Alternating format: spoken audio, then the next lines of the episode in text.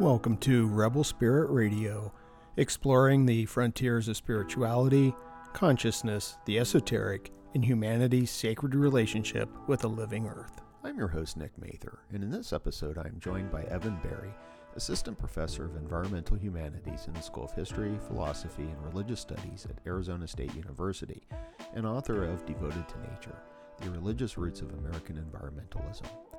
Evan and I discuss apocalyptic narratives in the environmental crisis, the tension between fear and hope, and community versus individualism. Also, please be sure to subscribe to this podcast on whatever platform you use to listen to podcasts, or subscribe to the YouTube channel if that is where you view this. Also, hit that like button and notification bell. Your support is truly appreciated. Evan Berry is an assistant professor of environmental humanities in the School of History, Philosophy, and Religious Studies at Arizona State University. His research examines the relationship between religion and the public sphere in contemporary societies, with special attention to the way religious ideas and organizations are mobilized in response to climate change and other global environmental challenges. Berry is the author of Devoted to Nature The Religious Roots of American Environmentalism which traces the influence of Christian theology on the environmental movement in the United States. Berry recently spent a year as a Franklin Fellow at the State Department's Office of Religion and Global Affairs as the American Academy of Religion's inaugural Religion and International Relations Fellow. He also serves as the president elect of the International Society for the Study of Religion, Nature, and Culture, and is the chair of the American Academy of Religion's Committee for the Public Understanding of Religion. Evan, welcome to Rebel Spirit Radio. Yeah, thank you for the invitation. I'm glad to be here. Yes, well, thank you. I'm looking forward to speaking with you. As I told you before hitting record, in the past, I have done research when I was a doctoral student. I did research on the rhetoric of apocalypse in terms of in uh, the environmental crises that we're facing. And I've recently been thinking about this quite a bit. And i was doing a search this is how i found you Is i discovered the uh, center for the study of religion and conflict and the apocalyptic narrative and climate change program at uh, arizona state university.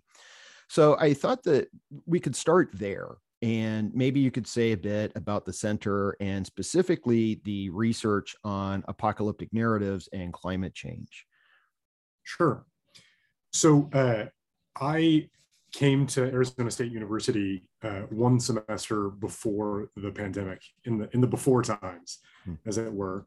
And my colleagues here had already started this uh, grant proposal. Uh, it was in its early stages, and I've joined onto the project since being here. So the, the basic premise of the, of the project is that in public narratives about climate change, the idea that it's the end of the world or that we're living in apocalyptic times is everywhere. It's in uh, popular fiction, it's in disaster movies, it's in the kinds of language that uh, policymakers and advocates use to describe what's going on. And so the grant project just wanted to try to make some sense of that by uh, putting it in conversation with scholarship and religious studies. So I think a few key questions uh, were the ones that we've been trying to focus on. So one of those is around the tension between fear and hope.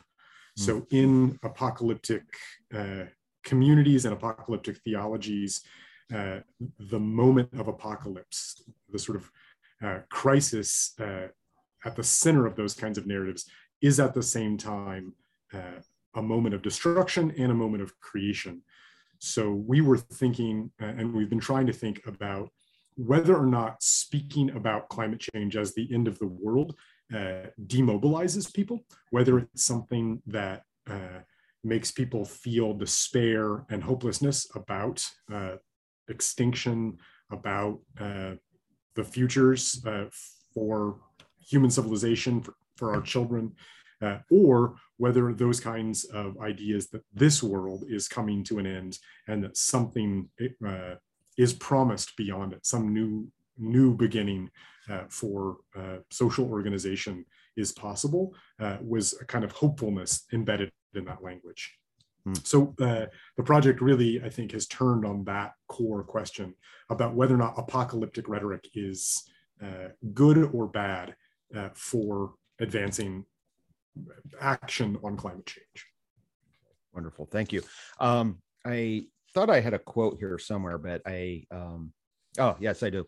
Um, I was in reviewing some of the work. This just came to mind with what you were saying. Um, uh, I had read a book a long time ago, uh, just called Apocalypses, and by uh, Eugene Weber, and he was looking at the book of Revelation, and he said, you know, over 400 verses in the Apocalypse of John, only 98 of them speak of calamity, hmm. whereas something like 150 refer to joy and hope and brightness. Um, so it seems to me that uh, this tension between hope and fear is right on target in terms of apocalyptic thinking. And uh, one of the questions I wanted to ask of you was how you're understanding apocalypse. And you've already mentioned this a little bit, but I would like to invite you to go a little bit deeper because I think that most people, when they hear the word apocalypse, they think of it in terms of the end of the world but I think that it's a little bit more nuanced than that. And I think that there are many meanings to apocalypse. So I was wondering if you could speak to that a little bit. You know, how are you understanding apocalypse or the different ways uh, that you see it manifest in these conversations? Yeah, that's great. So uh, the word apocalypse comes from the Greek apocalypsis, uh, which more literally could be translated to revealing or revelation. Uh, so it's a it's a it's a historical moment at which some underlying fundamental truth about uh, reality is uh, revealed to people, and so you can see clearly how something like the book uh, of Revelations at the end of the the New Testament is a story about how a final revelation of God's word is revealed to the community of believers. Uh, and essentially, uh, the promises of the biblical arc as a whole are fulfilled with sort of no ambiguities or doubters or uh, sort of all the all of the narratives embedded in the bible come to a final and permanent close so it does have that sort of um, moment of finality and ending of the world. But really, I think the term apocalypse should be understood in terms of how uh, the believers, the people who uh, are orienting themselves to that moment of revelation, uh, the kinds of work that, the, that that orientation does on forming social communities, on thinking about what is revealed, about what is destroyed and stripped away, right? So one of the the um, if you imagine in your head what a revealing is, it is not just a showing of what's behind or underneath, but also a removing of that which obscures or um, makes it unclear to people what's going on. So, in some sense, uh, that language can be really helpful for talking about the climate crisis, that there is something going on where uh, the structures and processes and language that we have that obscures the deep crisis that that uh, certain powerful humans in uh, relatively recent history have created for all life on Earth. Uh, those groups are hidden. It's not obvious to everybody exactly who's responsible and exactly the extent of that crisis. And so bringing to light those truths also involves a stripping away of uh, veils of ignorance. And so that sort of coming into knowledge uh, uh, transition, uh, I think that's one of the, the powerful aspects of apocalyptic rhetoric in climate discourse that helps get at that that feature of what's going on. I, I recently, there, there, were some events recently, I, I, can say more about them here on campus related to this grant project. And a number of the participants uh, used this language of um, when they woke up, right? This, um, in our conversation earlier, you were talking about the language of enlightenment. Many people sort of point to a particular moment at which um, the magnitude and uh, force of the climate crisis uh, became evident to them, and they, they locate that as a particular moment of revealing, right? Mm-hmm. So this this language, I think, um, stays with us at the, at the individual level in particular. But I don't think it's without problems. Right. And what might some of those problems be? Uh, so, uh, in many of the apocalyptic communities that you see in the early centuries of the Common Era, like those that would have grown up around uh, the teachings of John or uh, the, the communities at Qumran, where the Dead Sea Scrolls are, uh, those communities saw the world as fundamentally corrupt and retreated from it in um, to isolate themselves so that they could remain pure in their truth for the, the coming of whatever uh, apocalyptic moment was near on the horizon.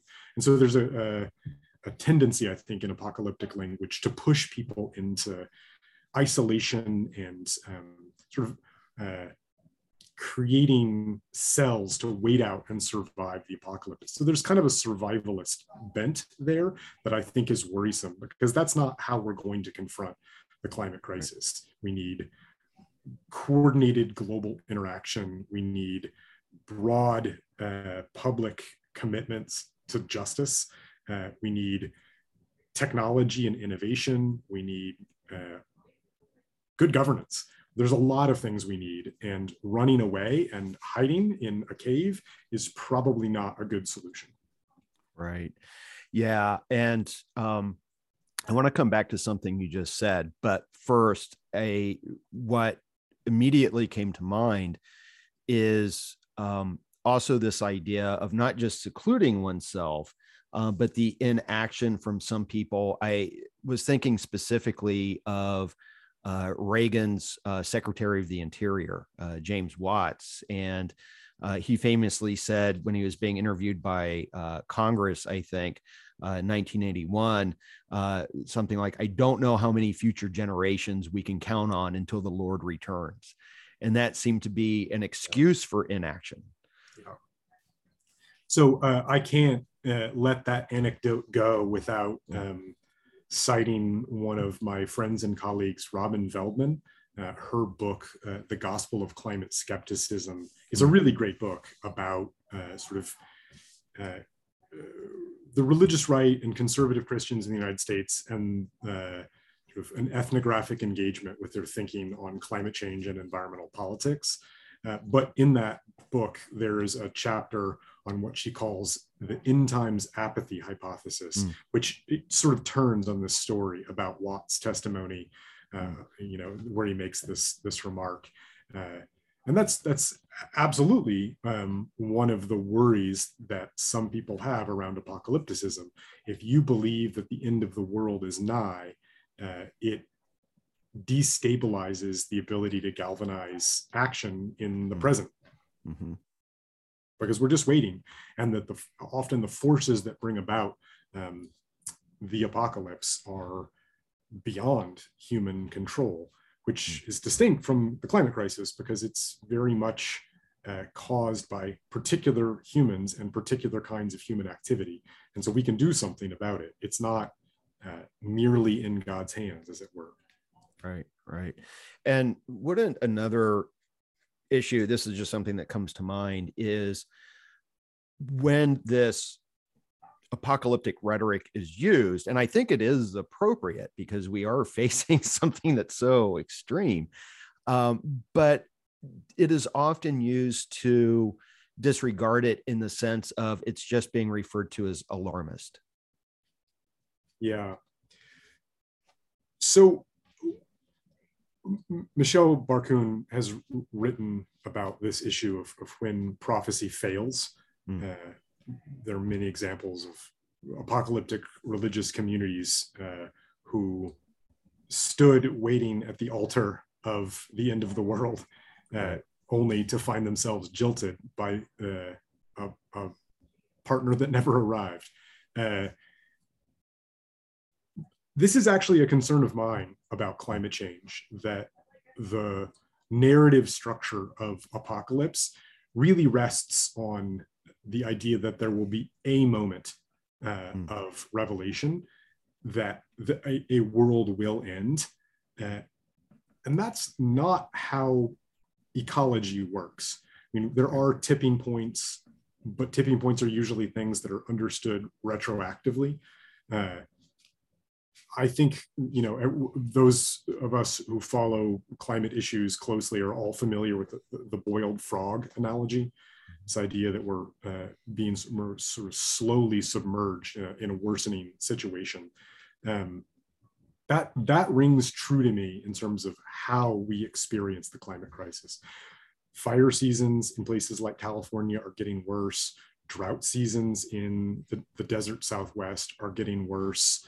Uh, flood and, co- and storms are getting worse. But those are all things that existed before climate change was a, a, problem and will exist um, many thousands of years from now when climate change is no longer a problem. So the question is sort of about our experience and our ability to adapt and how quickly those, those kinds of uh, uh, environmental pressures mount.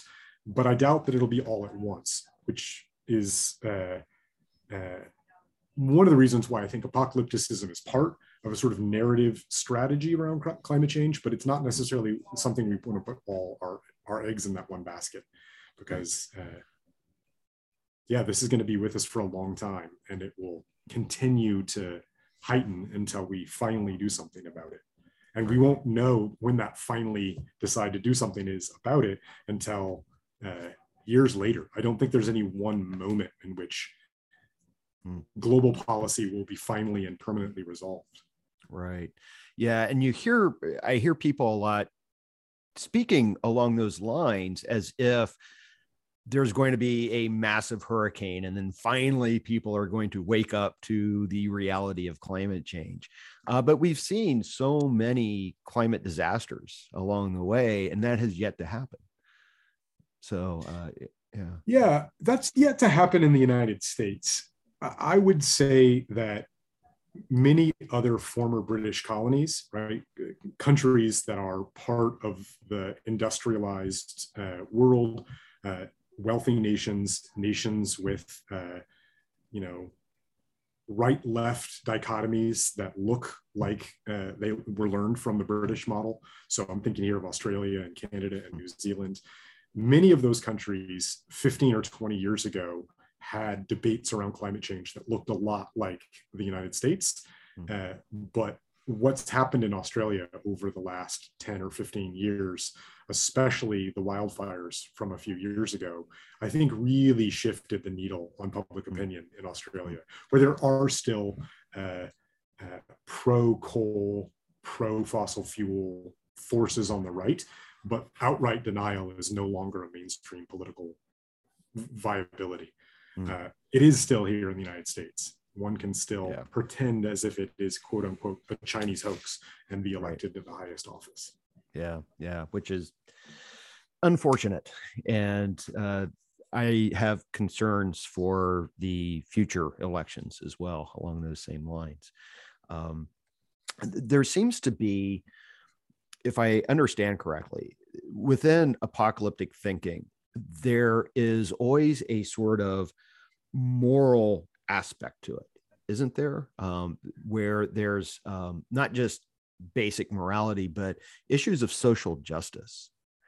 And it seems to me that this is one of the ways, you know, we've been talking about some of the ways that this rhetoric is negative, but this seems a way that it can be very affirming.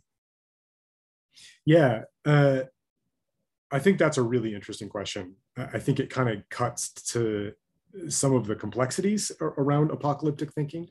So typically apocalyptic communities have been politically marginalized groups who see themselves as the keepers of moral truth in a world that's gone astray and that preserving that truth uh, is an important part of how to maintain fidelity uh, to the divine order and that that will eventually be rewarded right that the apocalypse is a revealing, but essentially what it is, is it's a redistribution of justice.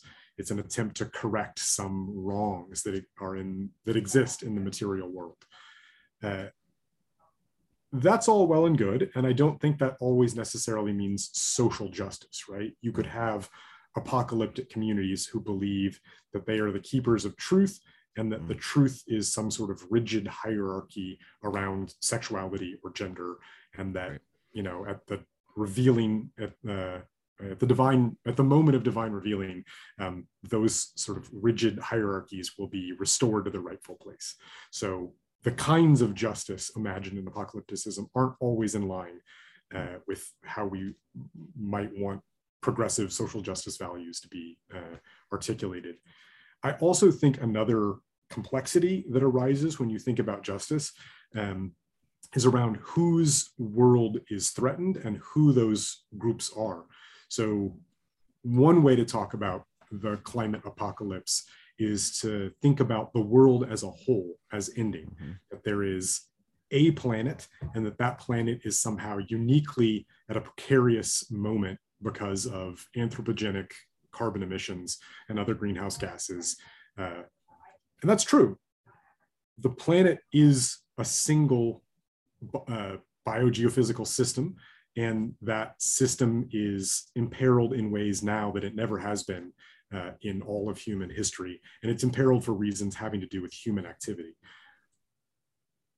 One of the another way to look at it is that there isn't in fact just one world. There's many worlds. That worlds and planets are different things. That people live in worlds and that the particular world that is coming to the to an end isn't the planet. It's sort of the, the modern era, right? The, the era of ascendant fossil fuel, of uh, Euro American dominance over the entire planet that began with colonialism, that was you know aided and abetted by uh, the free and cheap energy we get from fossil fuels.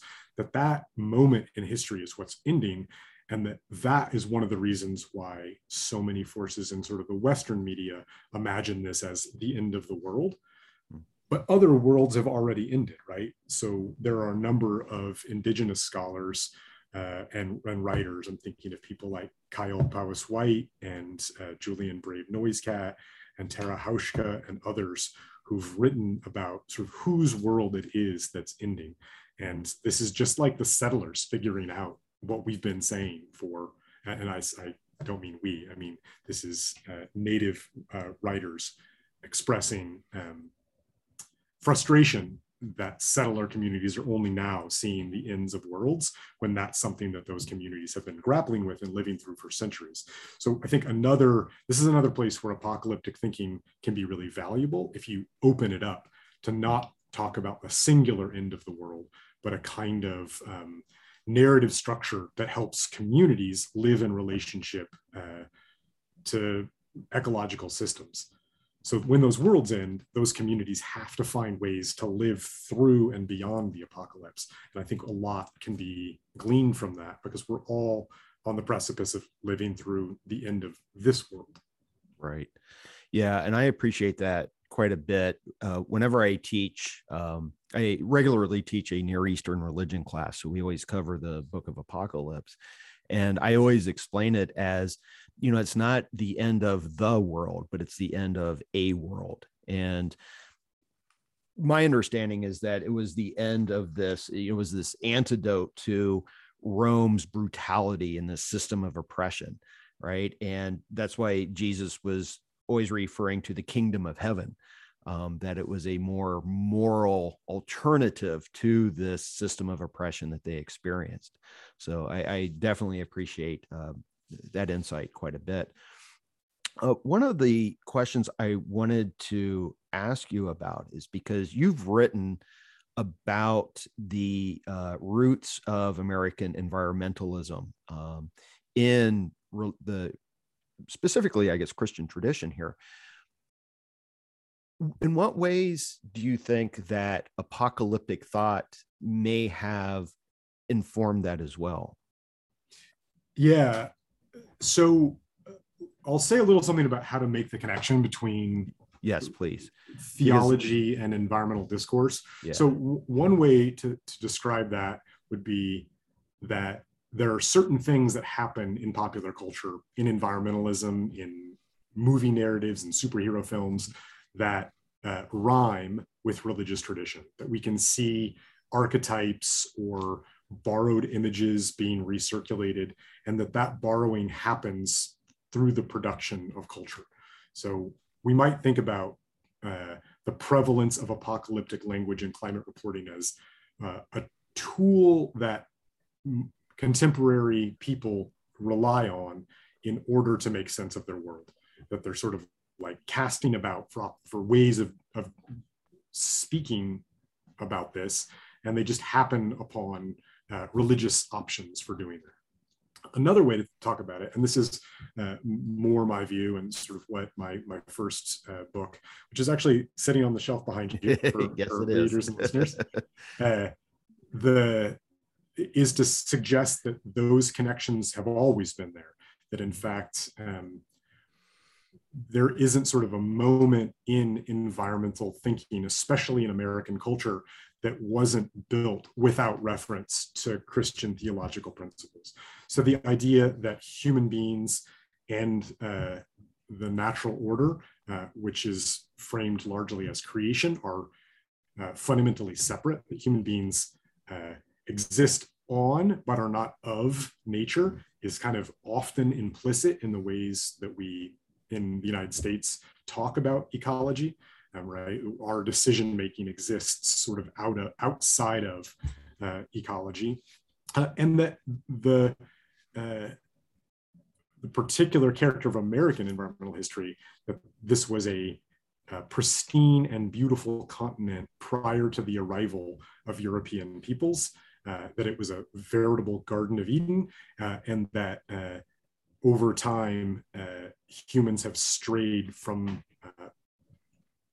appropriate moral behaviors and have fouled that garden and that we need to somehow uh, embrace principles that will allow us to restore that. So the, the, the core theology of the genesis account often shows up in uh, uh, america it's sort of buried and always at the foundations of how many especially settler colonial uh, environmental voices have worked. I don't think that's changed and I think that we can extrapolate that to talking about the apocalypse, that this narrative of what happens to human beings when they fall afoul of the preordained moral order, uh, God punishes them. So, a sort of covenantal language around climate change that this is our natural comeuppance for uh, sin, pridefulness, hubris.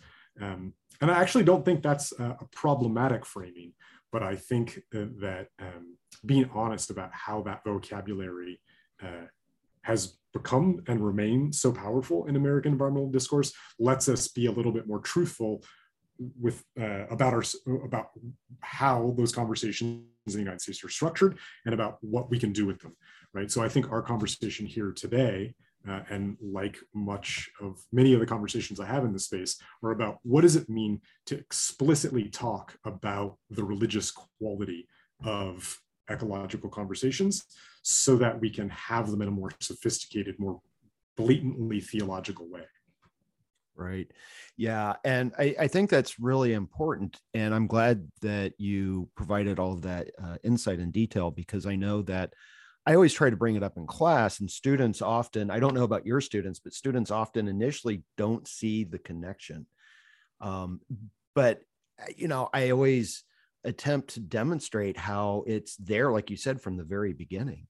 And there are these attitudes. Um, and just like with Apocalypse, I can see the attitudes of things you talk about the Eden narrative you know, there's this idea that we are, and I think this comes from Carolyn Merchant, um, that, you know, we're always trying to recreate Eden. But then there was also these ideas of wilderness as being a place of moral confusion, you know, and something that has to be sort of conquered. But I think that also fits into this idea of recreating Eden uh, in some ways. Yeah. Uh, I don't want to go too far afield from right. our conversation about right, apocalypse, right, but I think this is relevant. Uh, so much of the conversation in the early generations of American environmentalism was focused on individuals preserving landscapes so that uh, people could go out and appreciate the beauty of creation. Mm-hmm. And this language of wilderness, which shows up time and again in both the Old and New Testaments, is about a, a space where um, spiritually significant figures are tested. So, mm-hmm. this idea of thinking of the landscape, thinking of the American West in particular as a place where people are morally tested, and that if they endure um, their their spiritual rigor and vitality is is is uh, proved. That emphasis on sort of forging individual character uh, isn't the direction we need to be going if we're thinking about how to confront the climate crisis. This is one of the places where making the connection between uh, theology and environmentalism, uh, I, I have real worries about what it means to focus on individuals because the only way we're going to persevere and create a sustainable future is by forming robust communities with solidarity both among humans and also between humans and our other than human kin. That's the only way we're going to persevere. So, this language of moral individualism that's so central in the Christian theological drama uh, isn't maybe the most helpful right. view here. Maybe right. uh, a Jewish perspective on sort of a covenant between a people uh, and a land is right. more appropriate. Yeah, yeah, and yeah, that's that's one of my major critiques of contemporary some forms of contemporary christianity is that there seems to be this sort of embedded narcissism to it um, that it's the individual and their relationship to god. And you know i always in the class i always give an example of a friend of mine who uh, I don't know well, but uh, at one time was posting on social media how her car didn't start after work, and um, she was praying to God to get a ride home. And then she posts, you know, and I got the ride home. God loves me and everything. I'm like, there's Holocaust levels of genocide happening in Africa. People are starving to death, uh, but God can make sure you get a ride home. Um, and I think that's a deep problem uh, that needs to be overcome. Uh, but I also wanted to ask about, and maybe I don't know if this is problematic in terms of the individual, but I also see the apocalyptic language, as you mentioned, you know, a good translation is a kind of revealing. And it seems like that is also something that is at the heart of the environmental movement. I'm thinking in particular of some of the nature writings, and especially, you know, like John Muir. And, you know, if you read Muir, it is this constant revelation. And I think one of the words that is most common uh, is glory. You know, he's always, you know, glory, glory, glory. Um, it, and it seems to me that that kind of revelation is important to get people to care about environmental concerns, isn't it? Yeah. I have my own feelings about Muir. Uh, yeah. I love the same places that he loves. Uh, you know, the Sierras are beautiful places. Uh, the redwood forests of the California coast are special to me. I know many of us who would describe ourselves as environmentalists have had those experiences of um, mm. being sort of overwhelmed with positive emotions uh, because of something that happens in the woods. But this is exactly uh, what I was just talking about, sort of about uh, the challenge of individual awakening or individual moral fortitude as the as the, those are maybe moments in environmental activation, but they're not necessarily the final stage. So when I referred earlier to my, my colleagues uh, who were talking about waking up to the climate crisis, one of the, the features of the account that those several persons were giving is that they were talking about having been aware that climate change was a problem, but seen it in a new way that put them in relationship to others, right? Mm. So rather than just thinking about their personal carbon footprint or you know what they how much they fly they uh, decided that they needed to mobilize and become part of collective efforts and i think that's a second step that often gets left out of the um, the Muirian account. I mean, mm. Muir famously did uh, found an organization that has been instrumental in uh, protecting the environment in the United States and beyond. Uh, and that organization has, uh, in especially recent years, done a ton to make up for some of its shortcomings, right? It was largely based on protecting landscapes that had originally been peopled uh, and clearing the people out of those landscapes. Right. Um, you know, sort of aligning the project of the National Parks Program with the ongoing genocide of, of Native peoples.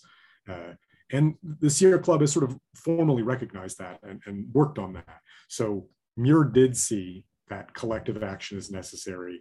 The Sierra Club is uh, a, I think, worthy organization in a lot of ways, but waking up can't just be about uh, one's interior mental or emotional state. It's about uh, the experience of coming into community with others. And I would also include in that, you know, one of my favorite conversion stories or revelation moments in all of nature writing is uh, the Leopold's encounter with the wolf at Escudilla right. Mountain. Yeah. Uh, and this encounter between um, himself as uh, a moral agent and the wolf, which is a kind of community, right? And I think that our our ways of of waking up need to be about seeing the more than just the human and the more than just our own interests, which is increasingly hard in the sort of mm-hmm. capitalist hall of mirrors that we live in, right? It's very difficult to see beyond needing to start your car to get home from work in a landscape where automobiles are essential. Uh, it's very hard to see out of that and into something more morally significant. We're yeah. almost, you could say, in need of a revelation, right? Right, right. Well, and it brings to mind also that I think the apocalyptic rhetoric can help in that sense. I'm thinking specifically like uh, Rachel Carson and the publication of Silent Spring, which I think really made people aware of some of the negative aspects of you know the petrochemicals uh, and uh, not just on human health but the health of ecosystems. And um, uh, i'm also thinking in terms of groups like uh, earth first that seem to be operating under or enacting out of a um, apocalyptic concerns. Um, is would you say that that is because i guess i'm kind of um, i know i'm stumbling here a little bit. I'm trying to formulate this good question. Um, uh, but one of my concerns and maybe this is an individual aspect to things is with this language of awakening and enlightenment is all too often it is couched it's always couched in terms of truth but while we have people who can have this experience or this greater awareness of environmental tragedy unfolding, you also have people who will say, well, you need to wake up that the United Nations is lying to us and Agenda 21, blah, blah, blah, blah, blah. And that's my great concern is, and why I'm always suspicious of this language of awakening. Um, how do we reconcile these truths? yeah. Uh, I think that that is such a huge question and yeah. I don't feel like I've got a great answer for right. it because I think it's one of, uh, I mean, I, I take that to be sort of the challenge. Hmm.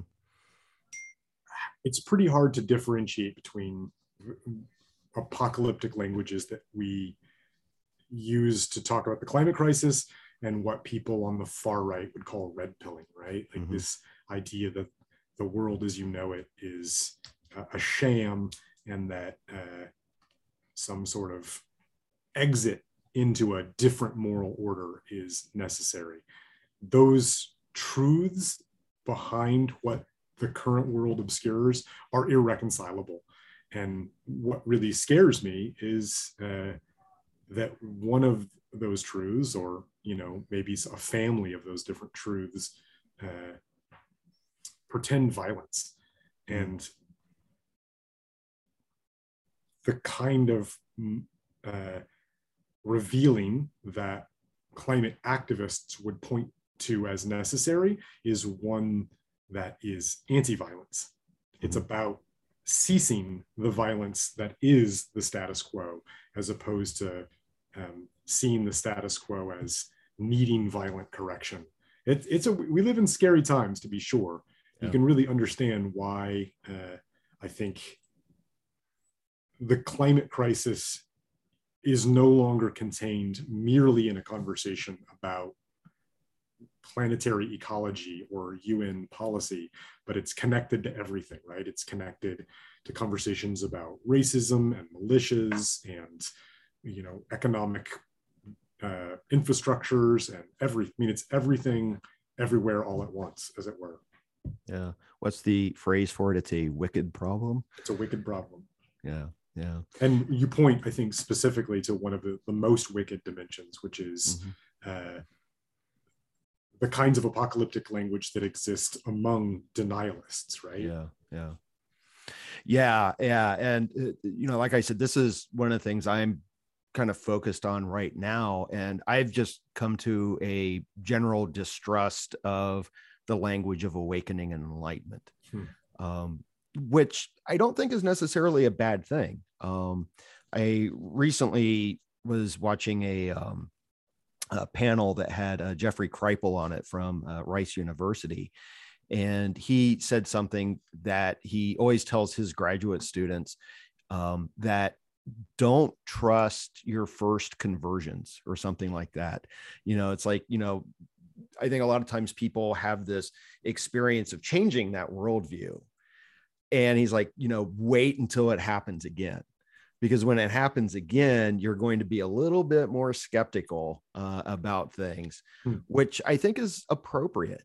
Hmm. Um, and that maybe that is sort of the way, you know, because my concern with this language of enlightenment and awakening is the certainty that's involved and that maybe what we all need to be able to do especially as the world is undergoing changes because of the climate is to learn how to surf uncertainty. Yeah. I I totally agree with that. I think I'll keep harping on this question of of individualism and collectivity. Sure. I think uh, conversions are often, especially if we narrate them using the, the language of evangelical Christianity, the experience of being born again is an experience of an individual entering into a newfound personal relationship with Jesus, which is very hard to prevent from becoming an exercise in solipsism. Hmm. I mean, what does it mean to be converted into experience of deep solidarity? What does it mean to live in communities where uh, the wisdom of multiple generations stays with a group of people and that sort of uh, uh, supersedes any one person's uh, emotional whims based on an experience they had, right? Like, I don't know. I think one of the, the kinds of things we need to do around climate change is really decenter ourselves as as individuals who can do something about it. I think it's really bad for us uh, psychologically to imagine that somehow our actions can be the difference because we're never going to solve this any one of us it will never be able to do have any meaningful impact by our by ourselves mm-hmm. so all meaningful impact we can have is through work we do together and so finding ways to bring people into that experience of wanting to action that seems to me like a second order conversion like you're saying yeah. people can wake be awake to the problem um, but you need to be awake to the fact that it's not just about you. And that's right. here, I think I'm speaking largely to American audiences. I think yeah. uh, folks who are working on the climate crisis uh, in other cultural contexts probably see this differently. Hmm. Yeah, well, and that's a good point. It makes me think that often the solutions that we're given are focused on the individual you know, drive less, take shorter showers, eat less meat. And all those are important. But like you said, none of them are going to solve the crisis. Right. You know, until we work together. So, um, so march at the, march on the Supreme Court until they overturn yeah. Citizens United and get yeah. fossil fuel money out of politics. I mean, that's yeah, that's not something you can do. Uh, it's not five easy hacks to like you know mm-hmm. make your diet greener. It's right it's kind of revolution or bust at this point. Yeah, yeah, and I hope to see groups and activities like Extinction Rebellion kind of taking on more fire here in the United States uh, because it's absolutely necessary. And to that end, I, I'm curious, since you're a educator, how do you see your students now? Um, what are what do you find their thoughts, their reactions to all of this is.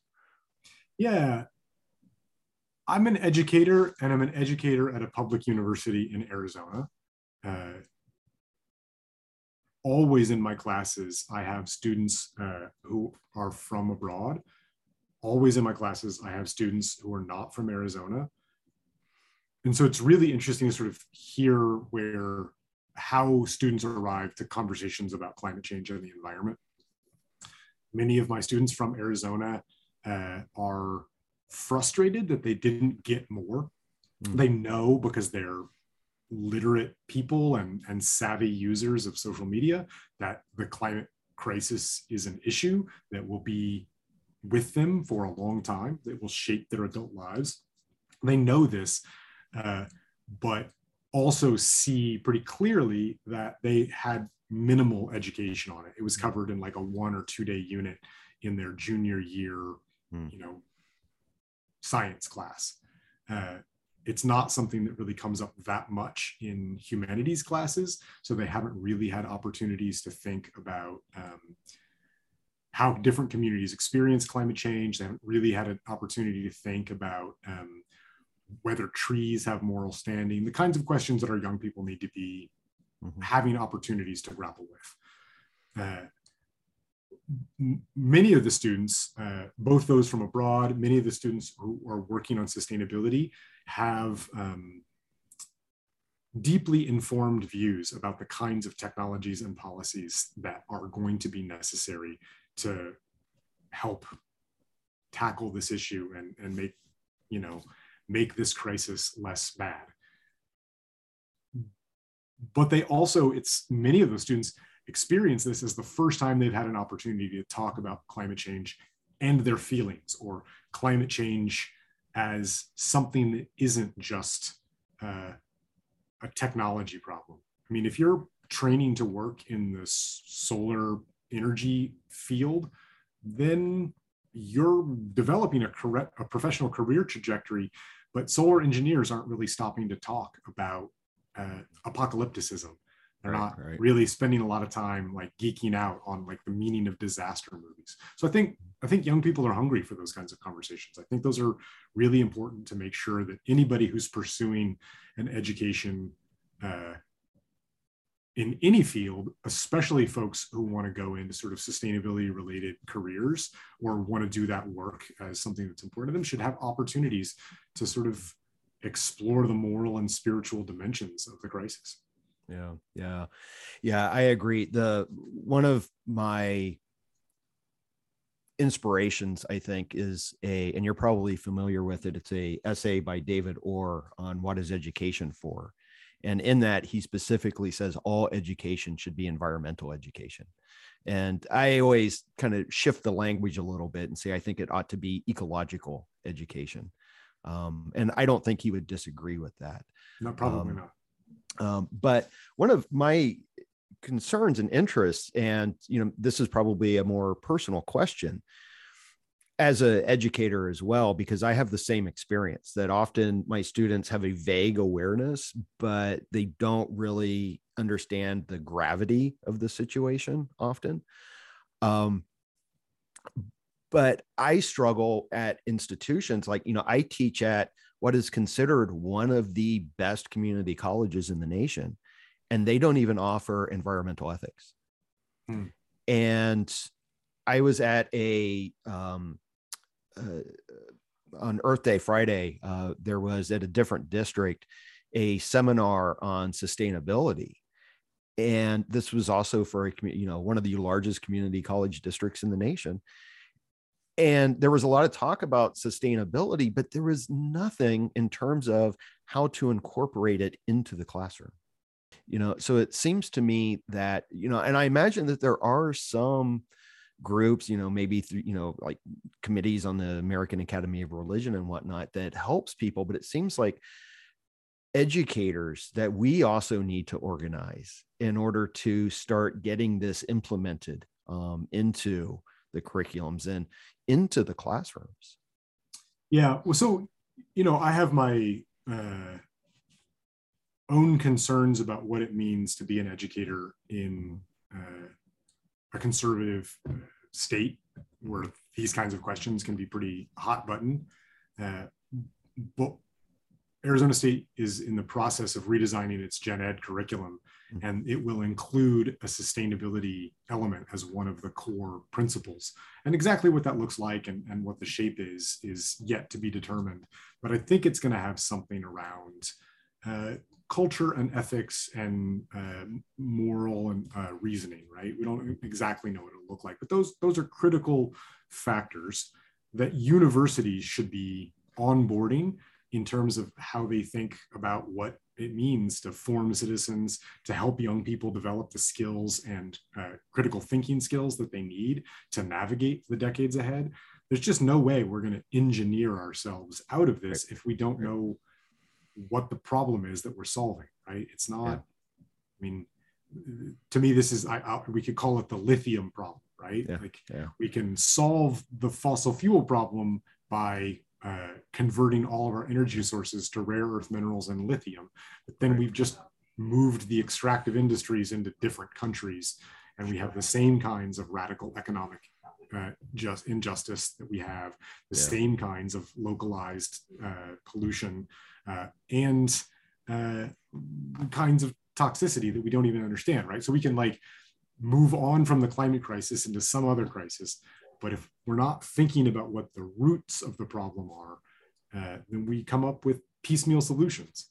Right. So students need to be able to have the question, the conversation at that level, which means that educators, I think you're absolutely right, need to be fighting for the opportunities to have to, to let young people have those conversations. Young people are ready to have those conversations. Yeah.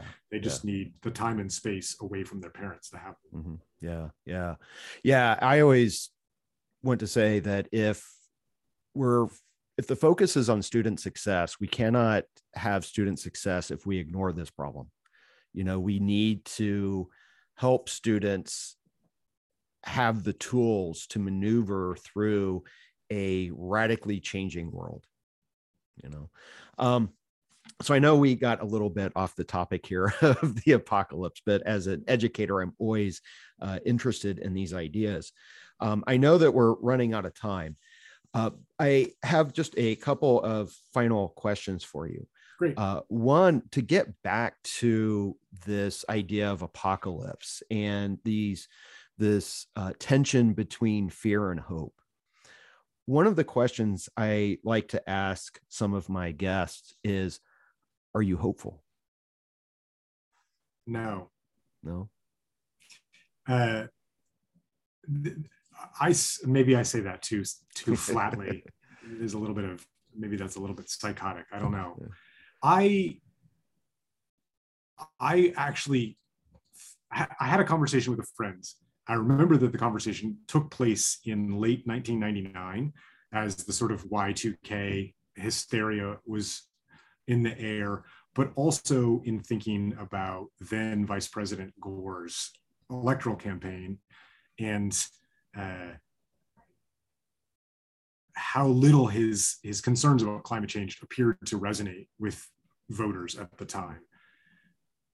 Our concern in that conversation was that there was never going to be some event that brought people around to the problem of climate change.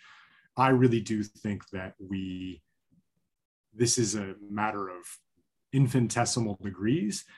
I think we've adapted very easily to life in a more uh, risky, precarious, unjust world.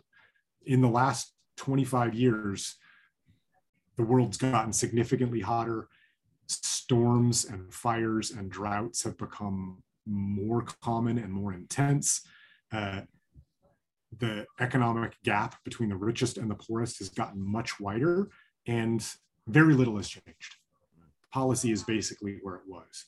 So I think that I, I don't, I, I actually, uh, this is a place where I think apocalyptic thinking can help us because I think uh, we have to remain in community and we have to fight even when uh, you don't think that it is going to work.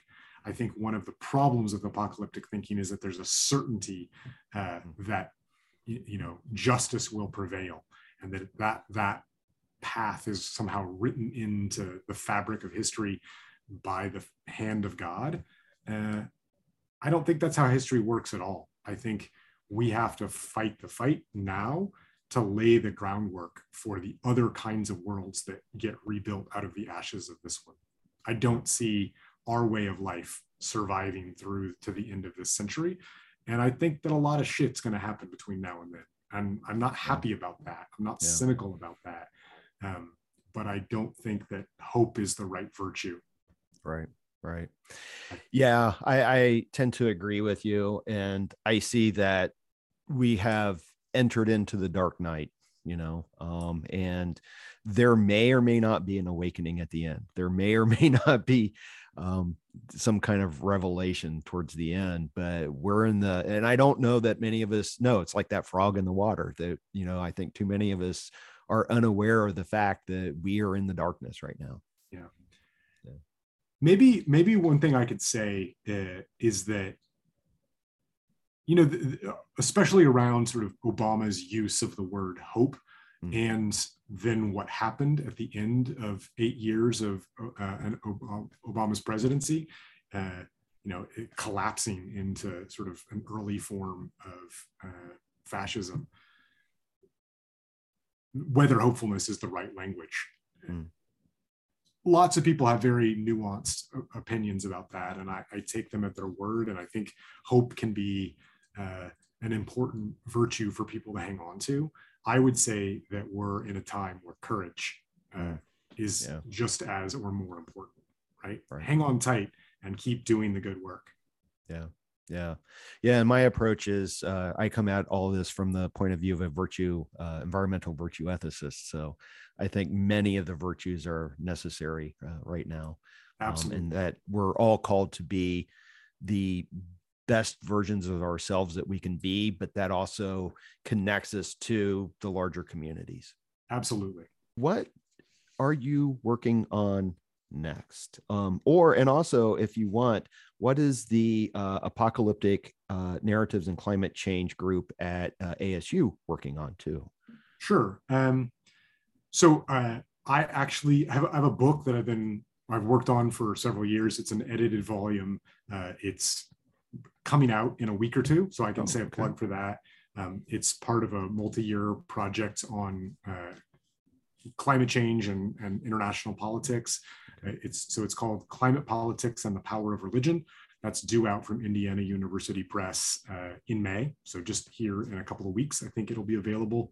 Um, that's uh, where my head's been for a long time. And as that book is now finalized, I'm thinking and working a lot more explicitly at the intersection between religion and fossil fuels.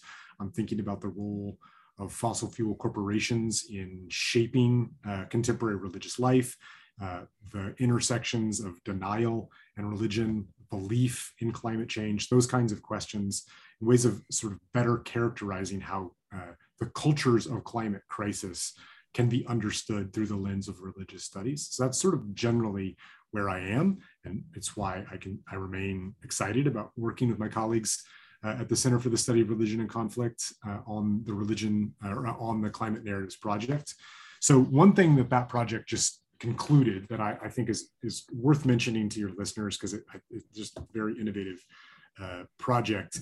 Um, the grant sponsored uh, a prize And the jury for that prize was a seminar with both undergraduate and graduate students. So they read a series of um, nominated uh, high profile works of nonfiction uh, from journalism and mass media on climate change and awarded one uh, a, a, climate narratives prize really based around its ability to navigate these questions of, of hope and fear.